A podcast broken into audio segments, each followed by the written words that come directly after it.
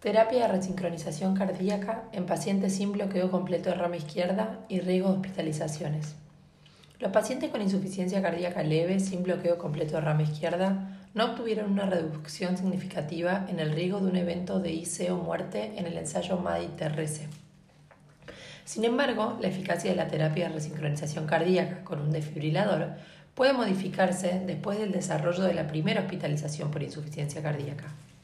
El objetivo fue estudiar el efecto del resincronizador sobre el riesgo a largo plazo de hospitalizaciones por insuficiencia cardíaca recurrente en pacientes sin bloqueo de rama izquierda en el MADI-TRC.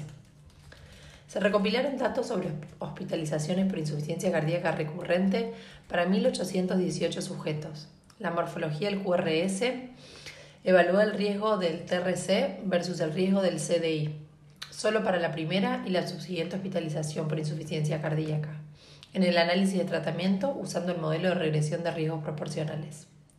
En cuanto a los resultados, durante el seguimiento a largo plazo, 412 pacientes tenían más de una hospitalización por insuficiencia cardíaca y 333 tenían más de dos hospitalizaciones por insuficiencia cardíaca.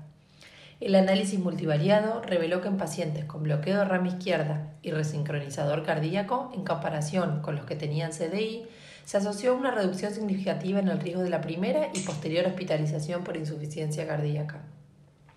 Entre los pacientes sin bloqueo de rama izquierda, el beneficio del resincronizador no fue significativo para la primera hospitalización por insuficiencia cardíaca.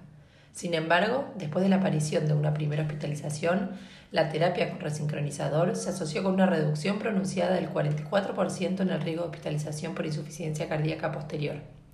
Los pacientes sin bloqueo de rama izquierda con más de una hospitalización por insuficiencia cardíaca durante el primer año de seguimiento mostraron una disincronía creciente al año en comparación con aquellos que no tenían hospitalizaciones por insuficiencia cardíaca.